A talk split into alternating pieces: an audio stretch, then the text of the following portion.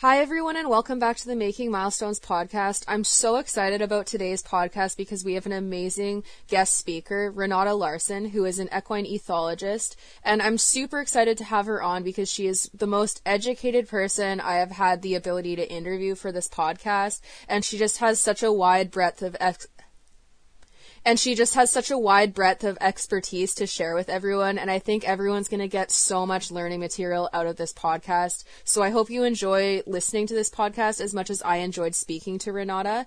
If you're interested in checking out her pages following this podcast, you can check them out at Renate Larssen on Instagram or the equine ethologist Renate Larssen on Facebook.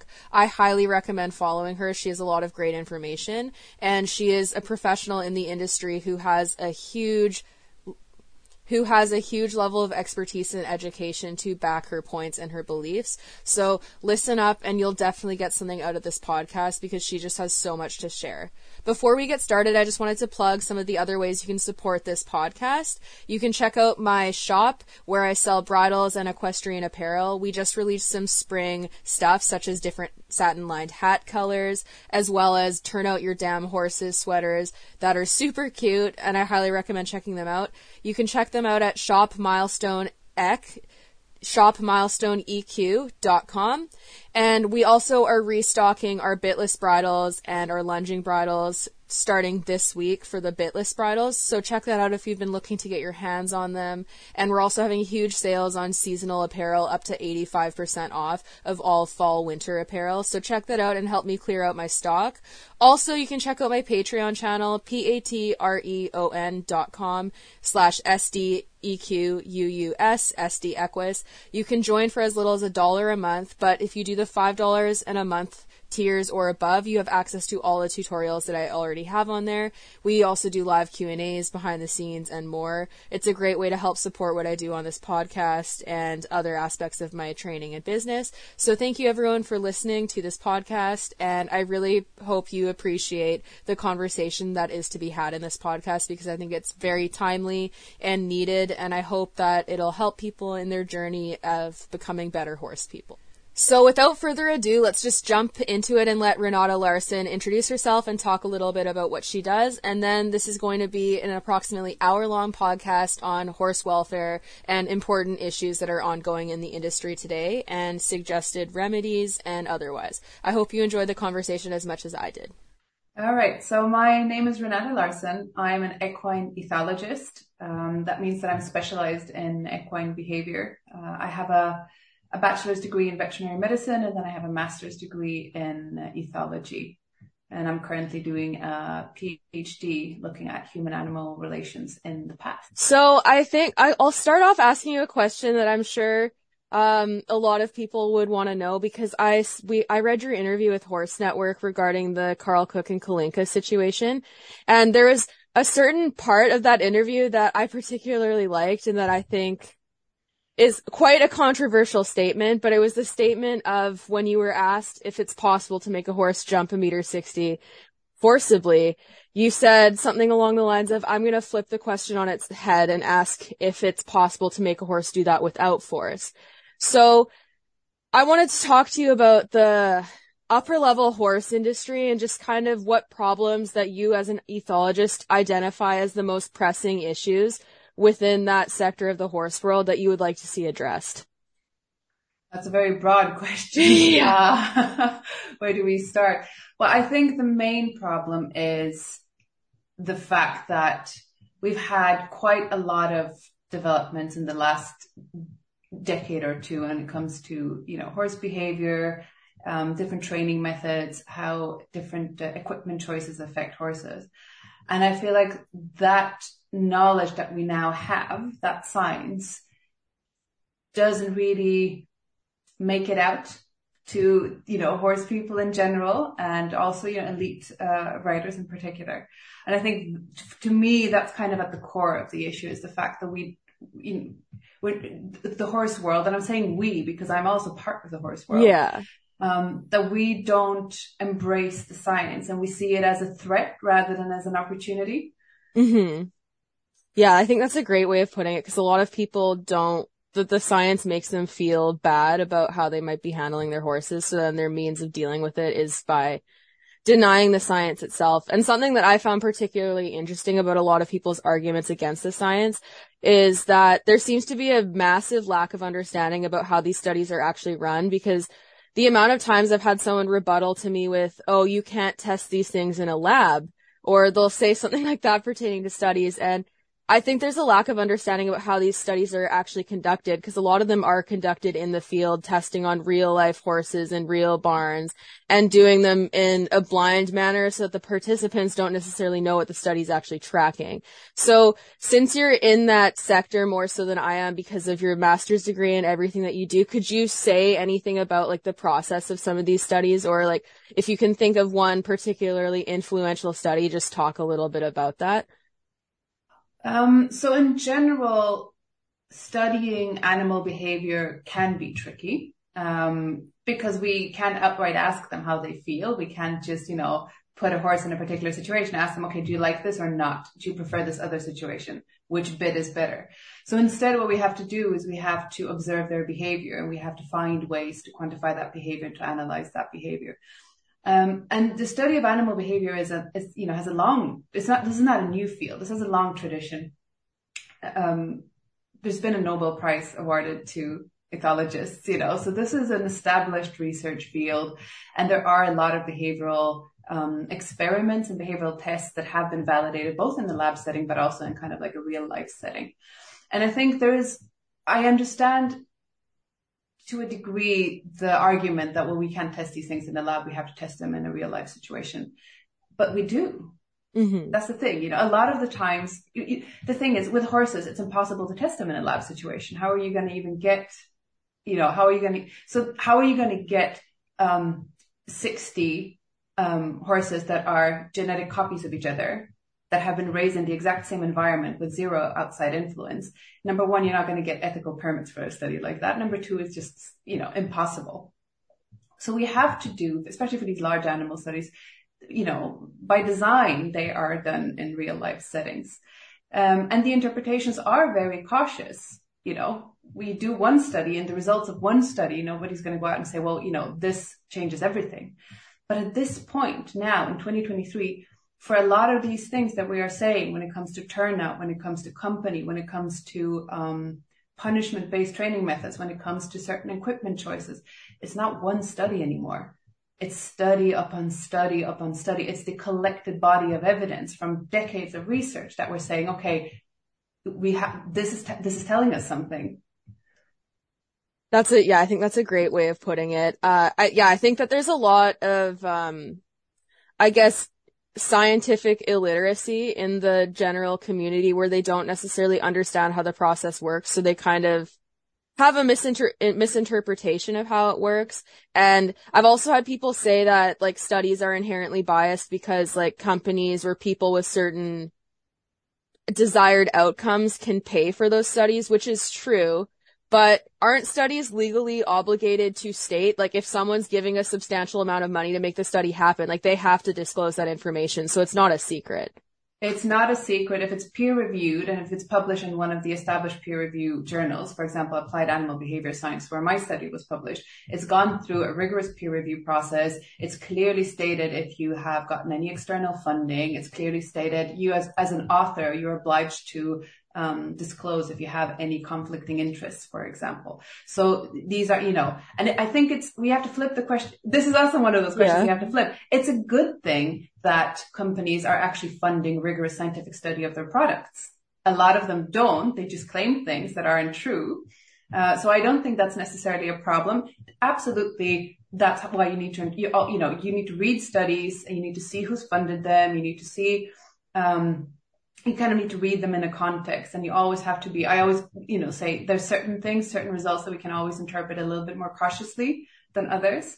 Uh, but in general, you know, it's not a problem that uh, companies want to fund more scientific research into their products and methods. I think that's a great way of putting it. I guess my next question for you would be, are you able to talk a little bit about the process of publishing your own study and how the peer review process actually works for people who may not be familiar with how rigorous the testing is for that? Absolutely. So for me, so essentially, I'm trying to, if I'm going to generalize it, you have, you know, you have an idea for it, for a research project. And I think um, Frans de Waal, who's also he's a primatologist, so he studies primate behavior. But he puts it really nicely. He says that the most powerful expression in science is not eureka. It's not, you know, oh, I discovered something. It's that's odd. I wonder what that is about. Because that's how we as ethologists get our inspiration. We look at something, we say, why is that chimpanzee doing that kind of behavior right now? Or what was my horse's behavior over there about? And that kind of feeds into the inspiration for actually then designing studies. And when you design studies, you need to be very meticulous. You want to, for example, make sure that you have an even distribution of male and female horses because, you know, it can always, there can always be a, effects of, of, for example, sex and reproduction. So it's nice to kind of have a, you want to try and have a fairly even distribution of male and female horses. You want to try and control the environment that the experiment is done in. So it's done in a fairly similar environment, again, to kind of control for issues such as changes in weather, um, you know, a car backfiring that might affect behavior, all these little things. But then, like I said before, because a lot of horse studies are done in sort of real life settings, there is a, there is always this kind of caution when interpreting them, and that's clearly stated as well in the in the scientific report that these are the limitations. This is what we weren't able to control for. These are the problems. This is what you need to take into consideration. So that's always very very clearly stated in these papers. And if you read them, you will be able to see what the authors themselves, because that's part of kind of scientific rigor and honesty to disclose like we believe in our study, but we're aware of the fact that these things could have, you know, could potentially influence it. And then once you've designed your study and you've designed your experiment, you conduct the experiment and you gather the data. Um, and then you analyze the data. And then depending on what kind of analysis you do, there's often statistical analysis as well, uh, which is, you know, a pain in the butt, but that's science, you know, you need to have the statistics, you need to have the probabilities in order. And once you've done that, you write it all up into a report. And these can be the length of this report. I've seen, you know, four page reports. So gen- genetic studies tend to be very, very short. The actual kind of, the actual paper, because it tends to just be, this is what we did, this is what we found. And then you have about two, three pages of contributing authors because, you know, in genetics you have a much wider kind of collaborative effort. Um, in behavior, like more ethology, you'll see page papers that are between five to 10 pages long. You essentially write up. So you write an introduction, which gives you, as a reader, an overview of what, what we know up until now. This is the kind of the, this is what we know up until now about these issues. And then you get the problem statement. This is what we're trying to find out, how we're trying to kind of expand on that uh, current knowledge. Then you describe the method. You describe very in, in a lot of detail what you've done. Then you describe the results and you often have, you know, the statistics and you have the graphs and everything. And then you have the discussion, which is where you kind of put your results into a wider context of previous science and future science. And that's where you also bring up these limitations and you kind of go back and forth between what does this mean? What could this mean? What are some potential um, interpretations? And once you've written that, you submit it to a journal um, that is suitable for your field. And for me, within ethology, it's very often applied animal uh, behavior science. It's one of the primary journals in my field. You submit it and then it goes into um, a preliminary kind of distribution to reviewers. So you'll always have two reviewers, reviewer one and reviewer two. And in most papers, they'll be anonymous. So for example, for applied animal behavior science, you don't know who these reviewers are, but they will be other scientists in your field. So they will be other ethologists. And well, they, sorry, will they know who you are or is that also blind? It depends on. So it can, it can vary. Um, I think it varies from journal to journal. Sometimes they're double blinded. Sometimes they're just single blinded. Sometimes nobody, everybody knows who everybody is. So it, it, varies a lot. So you can kind of find that information, um, on your journal, the journal you choose to submit to. And then these reviewers, once they get your paper, they nitpick it. And I'm not joking. They are they go through every single comma, every single word, word choice that you just, you know, and, and comment on everything. And it's a great privilege to have, you know, um, colleagues spend so much time actually evaluating and giving you the attention, evaluating your research and giving you that attention.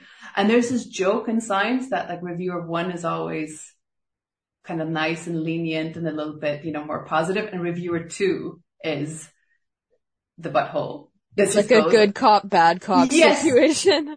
And I'm not joking. It checks out every single time. So there's like, you know, there's this like joke about reviewer two. Uh, and my reviewer two was hard to convince. It was tough love. It was tough love. Um, but that's, that's why you can kind of, that, that's the process to get, you know, proper science published in a peer reviewed journal. So they will go through and give your initial comments. Uh, and they will give kind of first they'll they'll write up just like a general this is what we think good things bad things and then they will also have made like actual comments in in the word document things to and you know nitpicky like nothing you've ever seen you know like change this word you know flip this sentence around. And then they send it back to you and then you respond to these comments. So you make the changes or if you feel like no they are wrong and i am right then you argue your case you know so you ha- you argue your case. And then you send it back.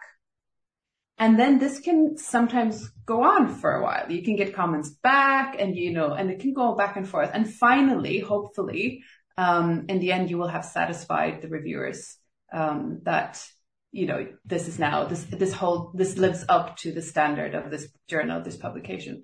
And then it gets accepted and published. So that is the peer review process and it is really, really meticulous. It's not a joke. And that's why I think, you know, when people kind of talk about science, oh, it's, you know, we can trust it because it's been funded, but it's been so, you know, the reviewers are independent and the reviewers are, you know, cred, you know, credible scientists who are working within this field and are very experienced. So there's always these kind of like checks on the way as well. That's really good to know because yeah, I think there's a lot of confusion where people think that it's like corrupt, but then the problem is like when people like defer to anecdotes, I don't think they realize how corrupt and biased like anecdotal experience is because yeah. even if you've been in the industry for like decades, like how you perceive what's going on around you isn't necessarily what is actually happening. It's just your perception of it. And I think that's where people get lost because they'll place a lot of weight in their own anecdotes or their trainer's anecdotes. And we see a lot of misinformation passed down from generation to generation in that way. And I find that particularly concerning because people tend to get offended if you say that their anecdotes aren't like the truth. But the problem is that we need to kind of normalize the idea that like it's okay to be wrong because in this industry, people are really, really sensitive to being told that they're wrong. And I think it impacts people's self-worth way more than it should because there is so much inf- misinformation. Like so many of us have been wrong before and we all will be wrong again for sure as information progresses. Definitely. And I think you're making such an important point there because I think on the one hand, I think so. We project so much of our emotions onto our horses, you know, right? There, there's our self worth is tied to how we care for our horses. You know, we love these animals. And I think that that's probably one of the reasons it becomes so sensitive because you want to believe that you love your horse and you're doing, and you are, you do love your horse and you are doing the best you know to do. But then when somebody says, but that might not actually be the best thing for your horse, that becomes a very personal attack. And I think that's why we see a lot of pushback, like emotional pushback, people kind of reacting very strongly against this. I think, I mean, I've, I've done horrible things to horses in my life, like awful things that I'm so embarrassed about today, so ashamed of, you know. I've hit horses, I've yelled at horses, I've yanked, you know, yanked on lead ropes. I've done awful things to horses because I didn't know better because I was told that, you know, get after him, show him who's boss. You need to, you, know, we've all heard, we've all heard these phrases before. And, you know, I think that's also important for people like you and me because we both kind of, I, you know, I followed you for a long time now and, you know, we're both kind of, we came from very traditional background and then we've kind of like, you know, we discovered positive reinforcement training, we discovered ethology, you know, I decided to make it a career. So do you. you I know you're a, a certified behaviorist. So I think we have, I think our story, we think we should be open about our story as well because that helps other people feel like they're not alone in this. You know, and like you say, you and I are probably doing things now with our horses that 10 years from now we'll look back and be like, oh, for oh, sure. yeah, for sure. Cause I think that also should be something that we're proud of because if you go 10 years in the future and you don't see anything wrong with anything you've ever done, you're probably not growing as an equestrian. Like being able to look back and nitpick what you've done wrong, even like 24 hours after a training session, I think is an asset to because none of us are perfect. Like no one here is training in a perfect training session. We all have bad days. And I think that's also something that needs to be normalized is even when you're using really ethical methods, if you're having a bad day where you're cranky or in a bad mood, regardless of what you're doing, it's probably going to impact the quality of your training, even if you're not necessarily being cruel to your horse.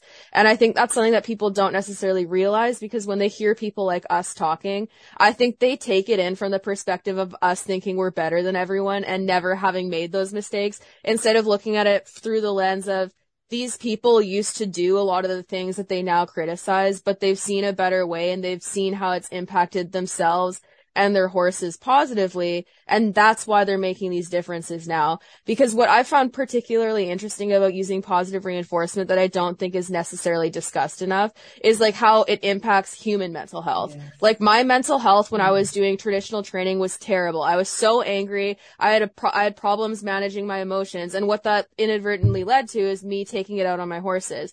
And I've done terrible things to horses too. Like I've been so mean to them because like the trainer that I grew up learning from, I've realized now, like, even compared to other traditional trainers, she taught me a lot of really normalized harshness. And I was only four years old when I started training with her. So it's like a four year old is never going to have the knowledge and ability to question their trainer in the way that was needed. And the few times I tried, I was made to feel embarrassed for asking questions and like I shouldn't ask questions because when trainers can't answer questions, they usually try to make the questioner make feel insecure so that they stop asking. And I think that it's really important to acknowledge the mistakes that were made because yeah, I've done a lot of things to horses that I still to this day feel like really guilty about. And for a while I was so embarrassed about what I had done that I didn't want to publicly admit to it because I thought that it would change people's opinion of me. And I mean, it still could for certain people, but I think it's important to acknowledge that we've all made mistakes and will continue to make mistakes and that it's less about making mistakes and more about how you respond to the mistakes to make a difference for your horse. That's a really, really, really good point they made there. Uh, we should pull that out as a quote and make, you know, one of those Instagram posts about that because it's not, it's, we all make mistakes. It's about how we respond to them, what we learn from them and whether we choose to do things differently down the line the thing you said about being four years old and like having been learning these harsh methods. So that really just hit home for me because I think most of us learn to ride, you know, at a traditional writing school. At least most of us were adults now, you know, hopefully things are changing. I know Steph K has a positive reinforcement. Oh, I love watching her uh, program. It's so nice to see kids brought up. Oh, yeah. I, when I, oh, first time I discovered, I, I literally cried. I was like, this yeah. is change. This is growth. This is it. This is, oh, where everything. was this when I was a kid? Like, yeah, like her tack room organization and like how she had, I love it. Cause from a teaching perspective for humans too, my mom's a teacher and she very much that she's on board with all this stuff too because people also don't learn well under stress. So it's like the same thing. Yeah. But I, I worked as a riding school uh, instructor um, for for all ages. So like you know, kids who are just starting out who are like five. I think the the the you had to be five to start riding there, so like five six, and then you know adults. And the amount of violence and coercion that the adults had to unlearn it was just, and even the kids, you know, even the kids that were 10 years old, you could kind of see that their, their goat, their immediate go to response if the horse hesitated for a moment at any kind of situation, smack him with the whip. Not because they wanted to hurt the horse, but because that was the, only tool that was available to them because that's what they had been taught, you know? And More, you're usually pressure, taught increase pressure. Yeah. You're usually taught it doesn't hurt the horse. Like they'll literally tell yeah. you it does not hurt yeah. the horse. Yeah. And then that's what kids believe because I don't think any child starts out riding wanting to hit their horses because they love them so much. Like I used to just enjoy literally just being within like seeing distance of horses, much less it, like riding them didn't really matter, but I learned to prioritize all those things more because that's what was modeled to me by everyone around me. And it, that's the interesting thing. It wasn't just one or two role models. It was like everyone. So you never really saw anything else. And like also back then, social media wasn't really a thing. So you had no means of like accessing how other people did things. You just saw what was around you. I think as well, you know, kids are incredibly perceptive, right? Kids are perceptive. They're empathetic. They're not, you know, they don't have all the layers of trauma, hopefully, that we kind of gather as we, as we age, as we become adults. And I noticed that as well, you know, the, the kids who are just learning to ride, like six, seven years old, they didn't want to pull on the reins you know, and I was like, no, like, you know, you got, cause it was a traditional, right? So I was like, no, like, you can, you know, you can pick up the reins and they'd like, they'd hold them like little tiny little birds, you know, like we're afraid to hurt them. I was like, no, it's okay. You can pull the reins and they just like lift their hands a little bit. Don't even make, you know, wouldn't even like make any contact with the horse's mouth. So I'd be like, no, like you, you want to feel that little contact. And then as soon as the horse responds, you release. And they would literally tell me, I don't, but doesn't that hurt the horse? I don't want to pull his mouth it is like so intuitive. And what do I say there? I'm like, yeah, no, it does, but that's kind of what we do around here. it's, it's incredible. I was like, oh, it was so, it was so difficult to navigate around that because on one hand, I want to say like, yeah, it does hurt, you know, like that's why, that's how, you know, negative reinforcement works. It's something unpleasant that the horse would rather not experience. But yeah. you know, and it was that's interesting. Hard.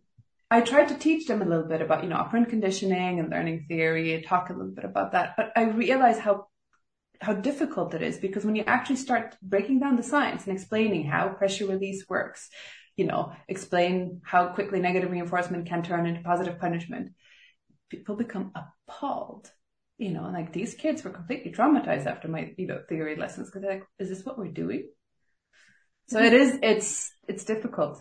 Yeah, it's think... it's it's like once you remove the veil, you cannot unsee it. And in some ways, ignorance definitely is bliss. Like I can see the appeal of not knowing because then you can like go to horse shows and like look around and enjoy it and take yeah. it all in and just go like, wow, these horses are amazing athletes mm-hmm. and not see all the bad parts. But at the same time, like I would say my relationship with horses has changed a lot because of it. And like I've also noticed how much safer I am. And the thing you said about kids was interesting too, because I've actually found that with adults, so long as they've not been introduced to horses beforehand, because I've been teaching my boyfriend how to handle horses and it's the same thing. Like he, even leading them, like he doesn't want to pull on the lead rope at all. And like so gentle, like picking out hooves, like touching their hoof like it's made of glass. And I'm like, no, you need, I was like, they won't feel it so long as you're not stabbing into their frog. Yeah. just go at it like you're digging like into dirt because you need to get all this mm. out. But so gentle and doesn't want to do mm. anything. And like now when I take him to horse places or he looks at horse stuff online, he's just like, how is this legal to do? Mm. Like, I don't understand why all this stuff is like so okay to do. And he hasn't even seen like half of it. And I found that so interesting because he is naturally more intuitive than a lot of lifelong horse people where he'll notice things and say things and I'll just be like, whoa, like, hold on, like, how did you already, like, know, like, you don't know enough about these animals to be coming up with these concepts, but I think it has to do with how he's not been introduced to the industry with an inherent bias towards really coercive training methods, and it's been really cool to watch. Yeah. That's really interesting. I've had the exact same experience with my boyfriend because he's, so he's an ethologist, but he's not a, he he hadn't barely seen a horse in his life before he met me. So he also understands a little bit about animal behavior. And, you know, we've watched like the, like the Olympic dressage competition to cure or something. And he was, she's like completely, you know, mouth open staring at the TV screen. He's like, but I don't get it. Like, what is the point system? Is it the more uncomfortable it is for the horse, the higher the points? I, he literally couldn't understand what was going on and I remember, you know, he was helping me out when I was working at this riding club. He was, cause we were a bit understaffed and he was helping out, helping to bring in the, the horses one day. And he's just like, you know, comes up here and he didn't know which, like which stable this particular horse was going into because he hadn't learned all the routines. So he just like stopped some and it was like a lot of like private, it's just like, you know, like horse owners, like private owners at that place. So he just stops and was like, excuse me, which cell does this one go into? Cell? Oh my God. Yeah. to him, he was like, well, there's bars on the window. So it yeah. It does. Like, that's fair. Yeah. I just love when we get to see the world because it's it, we because even like I have become so habituated to it. Oh yeah, same. Like I brought up, I had someone asking me about like like what working at the racetrack was like and like mm-hmm. talking about like a lot of the stuff that they see in the media and I told them like the good parts of it, but then I was like, yeah, and I brought up lip chains and their jaw dropped. Like they, they were like open mouthed and I was like, and I was saying it casually because it's something that I've kind of had to habituate to because if you're really reactive and sensitive to it, it's overwhelming and you cannot cope. Like it's just too much if you actually fully take in the degree of discomfort horses are in with certain practices. And it happens so rampantly that you kind of have to, to some extent, just shrug it off and keep going and not be overwhelmed by it. But like watching how other people react to it has been something that has been really interesting to see because it just shows how even people who aren't wanting to participate in that, there's a certain extent of like brainwashing and like normalization that causes us to be more comfortable with things that like people on the outside are just like appalled by and they're like, what? Like pardon? And like, it, it's, it's very interesting.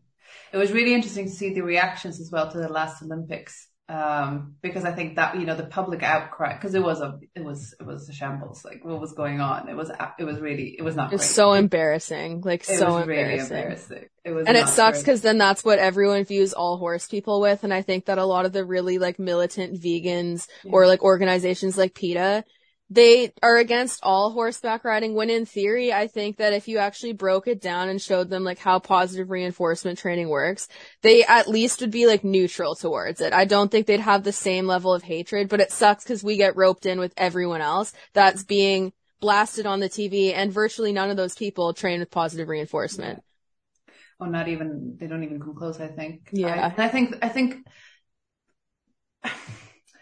God, these are so, these are such big issues, and there's so much to be said. But I think you know, in, a, a general issue in horse sport is that you know we're not taught horse behavior and how horses learn at riding in like at a riding school. You know, I never learned that. I had no idea. I got, you know, I trained horses and I had absolutely no idea how they were yeah, Or operant conditioning. You can't explain like how what you're doing actually affects the brain, which like same thing. I started training and I wouldn't have been able to be like, breaking down what quadrants I'm using and like how, how it actually feels to the horse. And like, honestly speaking, like legally people really shouldn't be allowed to train or teach like horses or other animals or humans for that matter if they don't understand the process of learning. I think, I think you're really hitting the nail on the head here because the horse training industry and is completely unregulated in most countries. I, I can't think of a single country where it's, it's regulated.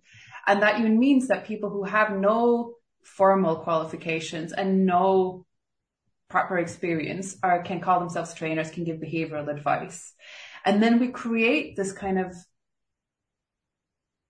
environment of almost like superstition where just, you know, you have these like, so I'm going to, so you know, there's this like phenomenon in the horse world. I don't know if you agree with me, but there, like, um, male trainers getting like a cult following um, I've joked about that. Yeah. If I, if I, yeah. I kind of want to make an account where I dress up as a man and use a voice modulator and do everything that I'm already doing and just see how different the response is if I was a man because yeah. And there is this like, you know, we can, because nobody actually understands that there is a science behind this, we actually know a few things about how horses behave, how they feel, how they learn then it just becomes anything goes. You know, you can kind of package anything in whatever terms you want and you can sell it. And then people think, well, this is a method and this is, you know, like all these methods everywhere. I mean, it's all just negative reinforcement and sometimes positive punishment. All yeah. these methods everywhere, but they're all just like the same thing. I view it as such a red flag when someone coins their own method for something because usually they're all just made up of stuff that's already existed for like decades and decades and yeah. it's like I, I understand that everyone has a different program and how they like apply the methods, but we're all applying operant conditioning principles full stop and everyone's doing the same thing. Just and i think every trainer should disclose what reinforcement they mainly work with you know, and it's not that everybody's working with reinforcement. There's no such thing as not working with any reinforcement. Mm-hmm. Everybody's doing something and just disclose, you know, is it mainly pressure release, mainly negative reinforcement? That's fine, but just, you know, be honest. It's yeah. Kind of, you know, market yourself with what you're actually doing. The education's way, so poor. like, yeah. yeah. I've seen people call negative reinforcement positive reinforcement because they'll say the relief of pressure is the reward. That's like a term that people love. And then it's like, that's also dishonest because it's teaching people that the horse is getting positively reinforced yeah. by the relief of pressure when it doesn't make sense in practice. And I think it's, these are incredibly vast areas of scientific research, you know, that have been going on for decades. Obviously, it's going to take a while for, you know, somebody who's just kind of learning about this to really properly unravel and dive into it. And yeah, there are always nuances, but the basics, you know, the quadrants, they're very, they're a good starting point for a riding school to, you know, before you get, before you even get to sit on a horse, you have to understand that the horse thinks, feels, responds, and learns through the consequences of its actions. That's not, you know, it's, it's quite simple. You can break it down into something that is easily digestible for both, you know, younger and older writers. And I think that should just be on every single riding school curriculum. That should be oh, yeah. basic.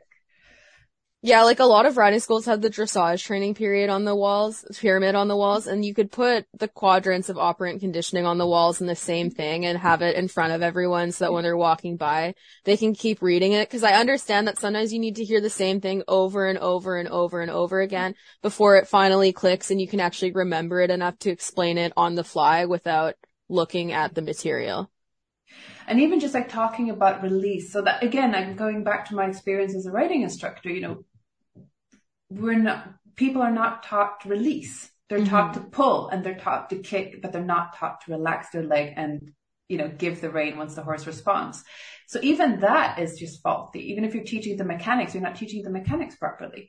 So I, you know, that was my pet peeve. I went on and on and on and on about it for lessons and lessons and lessons, like release, release. When the horse responds, you give the reins. Mm-hmm. And in the end, I got to a point where, you know, the kids, not the adults, they were us adults were hopeless. You know, once we, yeah. our habits are ingrained, it takes ages. But the kids, you know, they would start doing. In the end, you know, they, you know, everybody made a, you know, halt, and they, you know, take the reins up, and as soon as the horse stopped, they just like throw the reins forward on the horse's neck. And I was like, okay, we overcorrected, so now let's pick up the reins a yeah. so we maintain some safety. But yeah, um, but then you know, it's again, I'm just spinning off of that, these poor riding ponies, you know, no wonder they need to be kicked and beaten with a whip to get them to move. They're, they're like, I mean, I, I struggle to see any ethical way to operate a traditional riding school. And yeah, you know, I would never want to sell one of my horses into that scenario just because of that. Like, I think that realistically, the only way to run it ethically, which would be hard because a lot of parents wouldn't like this, but like would be to teach the kids from the ground up for like quite some time. And you could use stuff like barrels and stuff to help them practice posting and help them practice their balance and hands before ever putting them on a horse. Or doing stuff like where if they do go on the horse, they don't have access to the reins, kind of like what the Vienna riding school does. Yeah. I know they have bad horsemanship too in certain aspects, but that's something that they do where it's like really prioritizing the rider's seat and their hands. And I don't think like a lot of schools are about instant gratification and like getting the kids to do like ride right away. Um, and I've seen it even like when the child is like terrified of horses. And it's like, if they're afraid of the horse on the ground, they do not under any circumstances need to sit on the horse's back yeah. yet. Let them build their confidence from the ground and be less afraid of the horse and then put them on. Otherwise you have these kids that are crying and sobbing on the horse and they're forced to finish the lesson because that's what their parents want since they're paying for it. And then they either like don't like riding because of it, even if they started out loving horses, they lose their love for horses. Or they're just put in a position where they're taught that they're supposed to be uncomfortable and perpetually out of their comfort zone and just go through the motions of what they're told to do, which also isn't good. You know, I think it's also an empowering, empowerment question. You know, we're, we're, and a safety, you know, safeguarding issue. We're taking kids and we're putting them on ginormous animals and we're absolutely not telling them anything important about how these animals behave and respond and how they can influence them properly. And just, you know, like the, that empowerment that I noticed in some of my students once we started talking theory, we started talking behavior and ethology, we started talking about the operant conditioning, when they were able to troubleshoot, they could go in a lesson and, you know, the horse would be afraid of something and I'd be like, okay, what are your tools? What can you do? And, you know, and you'd see how they'd suddenly feel empowered because they knew what to do in this situation. They mm-hmm. weren't just terrified they were like, okay, I can dismount and lead her past. I'm like, that's a really good idea. That's, I think you should do that, you know? Yeah. And then, you know, they'll ask like, oh, can I give her a treat while we pass this scary thing? I'm like, I think that's a wonderful idea. Just kind of see how they start thinking in terms of, you know, motivation. So we had a horse that didn't want to, you know, canter and, you know, the rider was thinking, thinking, well, you know, could it be, so, you know, this is an, this is an Irish pony, right? It's like important. Yeah. I think could is it possible that this pony has been driven and not ridden before? Like, that's very very possible. So that means that he's used to having another horse next to him by his side. He's not used to walking, you know, in a line like that. I'm like, that's quite possible. So can we try cantering two on two? Try it and work like, you know, work like a charm. And just like to see them kind of that empowerment when they kind of understand that these animals, they can truly build that partnership, that bond that everybody's talking about, but nobody's, yeah, very, very few people are doing.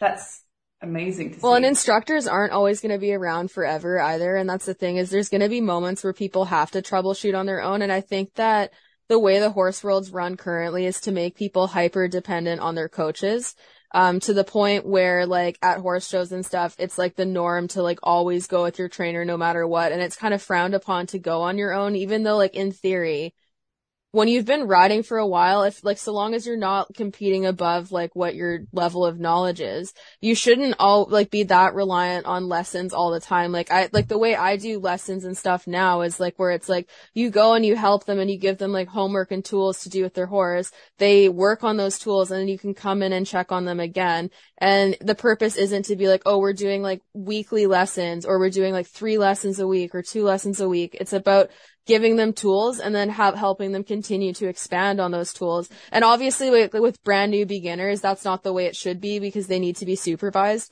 But when we're talking people that like own their own horses and they've been riding for a while and they know enough to get by, like, I think that it's a flawed system to make them so reliant on like their coaches that like when they encounter a problem, like, they need their coach to get on the horse to fix it. Like they don't know how to handle it at all themselves and have no tools to do so because that's an indicator that they haven't really learned enough and it puts people in a situation where they feel helpless. And when you feel helpless and your coach isn't around and stuff goes wrong, that's when you're probably the most likely to react really unfairly to the horse because you're scared and there's no one there to help you. That is such a good point. Yes, of course, you know, because you, you feel you've lost control. You're not sure what you're doing. You're scared. And then instinctively we react aggressively. Uh, and that often, you know, manifests as punishment because punishment gives us, gives us a semblance of control. Wow. That's a very good point. Yeah. Definitely. And I think that like with, uh, how horse people handle horses, like a lot of how, what we, like basically I'd say all of what we do that's really harsh, like all of the harsh bits we see, harsh training gadgets, how people encourage punishment, whether people are willing to admit it or not, it's coming from a place of fear. Because if you weren't scared of your horse, you wouldn't be paranoid about them doing all these bad, dangerous things all the time to the point where you're willing to justify methods of handling that that are inherently unfair to the horse. And I think that like that that's the biggest problem is the in the industry is people get scared because they don't know how to handle something. And as soon as you don't know, that's where all these problems arise and people are the most compelled to take it out on the horse because what they're actually reacting to is their internal frustration because they don't know what the next step to do is. And then they're mad at how their horse is behaving and they take it so personally when the horse is just being a horse, but they take it as the horse being like out to get them and doing something specifically to spite them. And then also, you know, if your only tool is pressure, the only thing you've ever been taught is pressure, and that that's the only tool that's available to you. So that's what you're going to use. You know, you're just going to add more pressure, and that didn't work. So you add a little bit more, and you you know clamp the noseband shut, and you put longer spurs, and you smack the horse with a whip, and you smack it again. That's because that's all you know how to do and you have absolutely no idea what other options are out there. I will say as well though that, you know, I think fear drives a lot of the aversive um, methods and, and, equipment out there, but I also think that it's not sufficiently penalized in competitions. Oh yeah, um, definitely. And even rewarded. Oh yeah. High scores. So obviously there's these like, there's this push and pull that kind of, you know, feeds into this culture of violence that we're currently seeing. Yeah. Um, and we see people that just want, like, they want instant gratification. It's like, oh, my horse is rushing fences instead of like dealing with their balance or the reason why they're rushing. Let's just slap a harsher bit on. And I think it does come down to the show organizations to not allow that because there's some things that are allowed in like the show jumping ring that it's like, there is no justifiable reason to allow people at the upper levels to enter the arena like this because if they need those things, they do not need to be in the arena. Full stop. They don't deserve to be there. They need to practice more. They need to get their horse better prepared and then go in. Like if you need a double twisted wire gag bit with like a rope noseband and a flash to go into the meter 60 ring, you do not deserve to be there because you're lacking the experience to be there. And I haven't personally seen any studies on it, but a theory that I have is that if we actually tested like crashes, falls, accidents, or horses who are making the most mistakes on course or whatever their chosen discipline is and looked at the equipment being used, horses in harsher equipment I don't think are the safer ones. People will use that safety as an excuse to use the harsher equipment, but most of the horses who are wearing the most gear are actually the most out of control because that's what's necessitating the gear in the rider's eyes. And particularly in five star eventing on cross country, I would be interested to see statistics about like falls and re- like people who retire on cross country, um, or like get the most refusals, or even if they finish the course, who have the most, I guess, unpleasant rides to watch and look at the equipment that they're using and kind of see if there's correlations between how harsh it is and the way in which they ride. I, I don't know of any studies. It would be really interesting because I think you might have a point there. It's definitely a very viable hypothesis, but it just made me think of, I don't remember when this was, which competition, but Ingrid Klimke, she was going across country and, you know, one of the absolutely like top level, most complicated courses. And she, I think it was on her horse Bobby in a snaffle you know, and horse had ears, you know, it just looked yeah. so harmonious and they just, you know, they just fluidly, they just like, you know, sailed over all the obstacles. There was no sharp tugging, no, you know, nothing. And they just look, and that's the thing. So pretty quote, to watch. It is so pretty yeah. to watch. And who said that? There's this quote by, um, one of the great masters, uh, Charles de Kunffy, I don't remember, but he says, um, good writing is distinguishable from bad writing because in good writing, there's nothing to see. Yeah. I think there's some truth in that, isn't there? Yeah, it should be boring because Michael Jung yeah. is like Ingrid Klimke and like where he, um, he uses most, like he does cross country in a snaffle and like his horse, and he also has the best dressage test. Like he always, like always kicks ass at dressage every single time he goes into the arena without question and like easily like beating people by several points. And then he goes and rides perfect cross country every time. And it's, interesting to me how people don't look at riders like that and like the degree of success that they consistently have time after time after time and look at what they're doing with their horses and like what they're riding in because it's like it's no coincidence that the horses who perform the best in dressage are oftentimes the ones who require the least amount of equipment for show jumping across country. And it's because their riders put the work in on the flat to make that possible on course. Yeah. I can't think of a fall that Ingrid Klimke or Michael Jung have had on the cross. I'm trying to think. It must have been ages ago if they've had one. Yeah, but nothing think, recently. yeah. Right? Nothing, you know, nothing. Because they're always winning, and if they fell off, they wouldn't be winning. So like, that's the thing is they're always in the top like three spots usually of like the scoreboards, at least from what I've seen. Um, and yeah, I can't think of one either.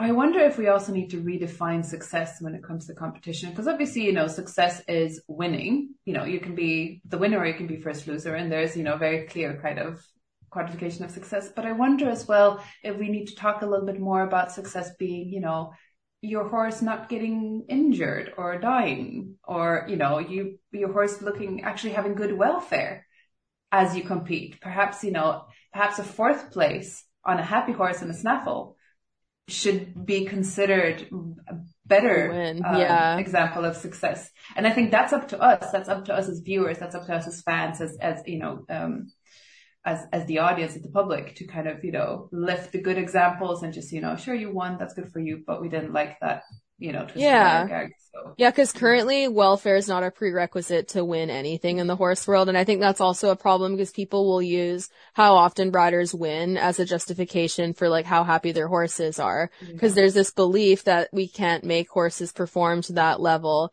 Um, like that, that they wouldn't do it if they were forced to. But then it's interesting to me because when you look at it in theory and like uh, like I, I think people have to almost work harder to not see it at a certain point because when horses do say no, no one ever goes, oh, just like stop and like take their no for what it is. It's like, oh, get after them. He's being disobedient. He's, he needs to like get disciplined. That behavior is dangerous and unacceptable. And it's like, every single time, generally speaking, in a traditional program that the horse tries to exercise their right to say no, it's shut down. And when you repeatedly do that, they learn that the only acceptable answer is to just go where they're pointed. I don't know if you've ever seen that video of that one cross country horse from a few years ago where the rein broke after a jump. And instead of going between the open gap, like in those large fences, he literally jumped face first into like an eight foot fence. Um, And if that doesn't speak for the fact that we've trained horses to just go where they're pointed and have no self-preservation, I honestly don't know what does. And I think that if more riders were actually honest with themselves, they would and looked at how they handle it when their horse does not do what they want, they should be able to realize that horses will do things when they don't want to because when they tell us they don't want to, we make them do it anyways. This is again one of those situations where like how the practice is so so removed from you know the science because this is not what you're saying now is not a controversial opinion in science. This is exactly this is exactly what happens when we train horses. We replace some of their, you know, innate behaviors with trained behaviors so that they will perform those instead. There have been studies that have looked at compliance, you know, what you said, the fact that they wouldn't do it unless they liked it. Well, you know, there have been studies that have looked at, you know, horses that cross over, uh, like a, a, tarp, a tarpaulin, right? So it's a scary, it's yeah. kind of like a novel obstacle, something to scare.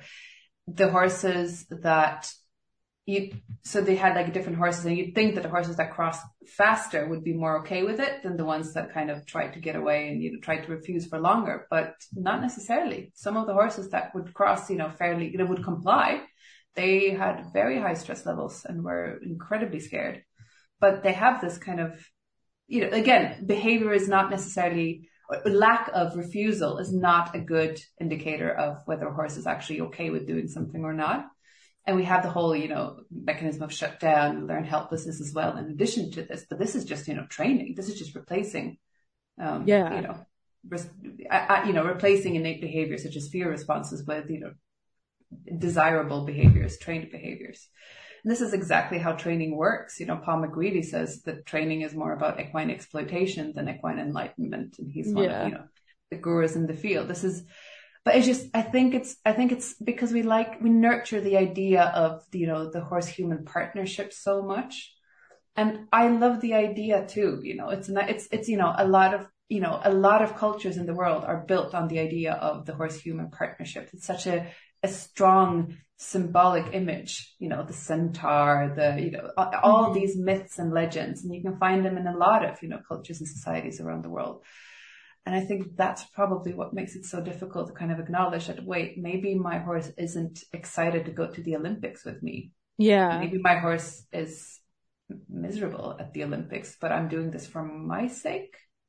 And I think that's a difficult realization for a lot of people, which oh, is why I think sure. we're getting so much pushback. Yeah, and I think that people need to reframe the idea of partnership because if one side of the partnership always gets what they want and the other side basically never does, it's not really a partnership, it's a dictatorship. Like partnership should be a conversation, in which case it's like if your horse does say no, that's where you should be like, okay, why are they saying no? Um, and look at it there because also it's an injury prevention tactic. If you don't let your horse have self-preservation to say no, and you just assume that you know exactly why they're saying no and that they can't possibly be in pain, then you can end up riding them to the point where they sustain a career-ending injury, and then at the time you realize what you've done, it's too late. So I wish more people would just kind of look at partnerships like a conversation where it's like if you actually want to have a partnership with your horse, sometimes that means not getting what you want. And it's kind of the same in human relationships too. Like to have an actual good friendship, it's give and take. If you tried to make friends with someone and you always wanted to get your way and you never deferred to them at any point, eventually they would probably use the autonomy that humans have to no longer be friends with you because it's not reinforcing them whatsoever. It's causing them distress and it's impacting their welfare. But horses can't leave. yeah, that's the thing. You know, if we if we constantly control another person's everyday life, everything they do, everything you know, every you know, we decide where they're allowed to be, when they're allowed to eat, uh, what they're forced to do. We, we you know expose them to forced exercise. That's an abusive relationship. Oh yeah. And I think if we want to talk, if we want to humanize our kind of relationship with our horse, if we want to talk in these terms, then we need to kind of start engaging with these very difficult topics as well. That, you know, is this yeah. really the kind of relationship we want to have with our horses? Oh, exactly. And I think it's sad too, because I don't think a lot of people realize how little autonomy most horses have. Like if you look at the five basic freedoms of animal welfare, I would say the vast majority of horses do not have all five. Like, and it's sad because it shouldn't be the majority that aren't fulfilling what is considered the bare minimum welfare requirements. But like even just the act of like keeping horses like in small individual pens where they can't walk around. And I know that like urbanization affects that for sure. But even still, I would say that with what we know now, there are ways that we could construct barns in urban areas way better for horse welfare than what we're doing currently. And there's just no effort for that because people are overwhelmed by the aggressive behaviors that they see in horses who are poorly socialized. But what I find particularly interesting is if you reference that with people and you went, if you took a child and you raised them in isolation and the parents controlled everything they did, like including their playtime, their playtime is not playtime, it's structured playtime because the parents are making them do what the parents think they should be doing. The kid never gets to do anything for themselves. And then just took them and tried to throw them out in a room full of other properly socialized children. The poorly socialized one is probably going to either cause problems with the other kids or shut down or panic and be really, really anxious because they will not know how to adapt to that environment. And I wish that more people would view horses that way because when you take a horse that's been stalled 24-7 and just throw it out in a field, it, they're going from having virtually no stimulation all the time to being in a highly stimulating environment. And it's like, how can you expect them to cope with that well? And some horses cope better than others, but it's, it's not fair to expect them to cope well. And then if they don't go, oh, they must hate turnout. It's time to put them back in their stall. And I think, you know, the whole, they must hate turnouts. Okay, well, take a look at your turnout. So number one, take a look at whether your horse has actually been properly socialized. That's first. But then, then, you know, after that, take a look at your turnout. Is it a barren, tiny, muddy field and you feed your horse, you know, grain or oats or whatever in in the stable? Is that the only place they get really tasty food? Is that the only place they get to meet their friends? Is that the only place they have shelter? No wonder they're going to want to come inside. And when people have, you know, we have to kind of give the outside that our horses live in the same attention that we give the inside, you know, and we have to put in the effort of keeping the fields, keeping fields clean, keeping them dry, as dry as possible, um, making sure they have fresh, clean water, making sure they have access to forage and friends, making sure they have shelter if we're living in, in, uh, in places with fairly severe climatic conditions, whether that be cold or, you know, or, or sun. That's a thing. Horses need shelter from the sun as well. So it's not about the fact that, oh, they love being inside. It's probably that they hate being outside in the field that you provided yeah. for them. That's a bigger problem. Yeah, and I found it interesting too that like if a horse displays unwanted behavior that's like consistent with not wanting to do something, like for example, refusing fences. If it's to do with something the rider wants to do with them, they are willing to put the work in to fix the behavior. But when it's something that directly impacts the horse's welfare and their lifestyle, the same work isn't put in. And I guess my hope is for anyone listening to this podcast is that they consider that perspective because if you're willing to put more work in to help things for your horse for your benefit than you are for their day to day benefit, despite all of the studies that we have linking heavily increased colic risk to time spent isolated inside with little room to move around because it's not even just for the mental component. It's like if you, if your horse's physical welfare is going to be damaged if you don't prioritize those things. But if we truly want to have a partnership, the level of effort put in to help the horse adjust to things that are for their best interest and their welfare should be the same, if not like ideally better than what we're doing to get them to do what is for our interests. And it almost never is. It almost never is. So the FEI, uh, the Independent Ethics and Welfare Commission recently, um, um, published a few recommendations for the FEI that I think are really good. And one thing that they're focusing on is what they call the other 23 hours. And I think that might be the most kind of actionable thing that you as a horse owner, as a competitor can change for your horse is just making sure that sure, just decide that this is what I want to do with my horse. This is why I keep horses and I want to keep competing. That's fine. But then just put in that extra effort to make sure that the other 23 hours when you're not competing are really top notch from a welfare perspective. Make sure that your horse really gets the forage uh, they need, that they get the free movement they need, um, that they get to move around without a tack, without a rider in an enriched environment, that they get to socialize with friends. And again, they don't get to choose. So, in, you know, in, in, in a natural state, horses would choose their groups. Mm-hmm. They would mm-hmm. leave a social groups they're not comfortable in and they would kind of find, they would find their, their gang. We can't really let them do that because we decide who our horses socialize with. But even then, you know, try and put in a little bit of effort and thought into who likes whom. Do we have even pairings? Can we move some horses around and see? Can we trial different uh, constellations, just so our horses can be comfortable. And I think if we if we if we can start thinking more about these other 23 hours and really making them horse friendly um, and there's plenty of signs.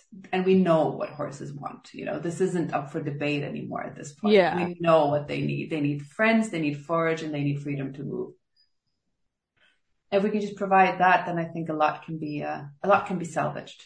Oh, for sure. And I think that if people started to do that, like it would also render a lot of the harsh aversive methods that we see obsolete because the problems that quote unquote necessitate those methods would cease to exist. And I don't think a lot of people actually realize how much of a difference in behavior the management component makes until you see it because for me, it was eye opening when I moved my Arabian show horse from like a show barn where he was in like a square crusher paddock that was probably 20 feet by 20 feet for like maybe six to eight hours a day. And then the rest of the time in a stall, all individual turnout. And then I moved into a 20 acre field with group turnout. And like he went from spooking at shadows on the ground, bolting under saddle to being beginner safe. And when you see it like that in plain sight, like you can't really deny the research anymore because it's like you're seeing a horse that you've ridden for however many years do a complete 180 with no other changes to training. It's just the change in management. And I wish more people would realize how many problems that would solve because it would also save them money. You're not going to be paying tons of money on training to fix problems that are caused by management. They're not training problems. They're behavior problems from how the horse is managed. And a lot of people can't do that. Yeah, I completely agree. I completely agree. I think, you know, the, especially with all the behavior and training issues, you know, if you start from the basics, most, I, I'd say, you know, 99% are just going to get solved like that with the snap of the fingers. Yeah, it's easier than people think. It's less complicated than what people think, I think. And then, but it's just taking the first step that's so hard for people. So yeah, thank you so much for having this discussion. I think, yeah, I, I think you said you needed to go. So, um, at this time, so we can call it. And yeah, I hope to have you on again to discuss more things because this was really great. And I think that it'll oh. give people a lot of useful information.